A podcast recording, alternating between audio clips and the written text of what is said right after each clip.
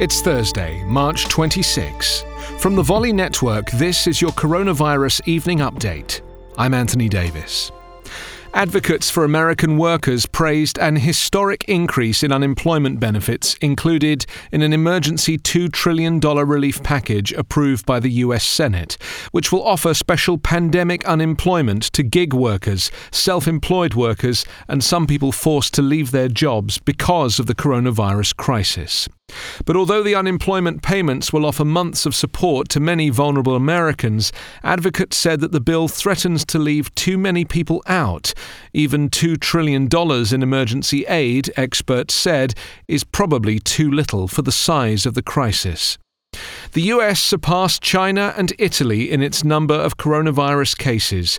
The US now has more cases of COVID 19 than any other country, according to tracking from Johns Hopkins University. As the news broke, Trump said the increasing numbers in the US are a tribute to the testing.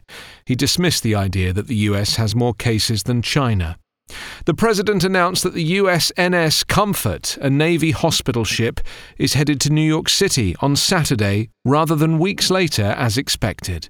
The number of tested US coronavirus cases has increased to 83,672, with 1,209 deaths and 1,864 recovered. Coronavirus Update is part of the Volley Network. Find us online at coronapodcast.org.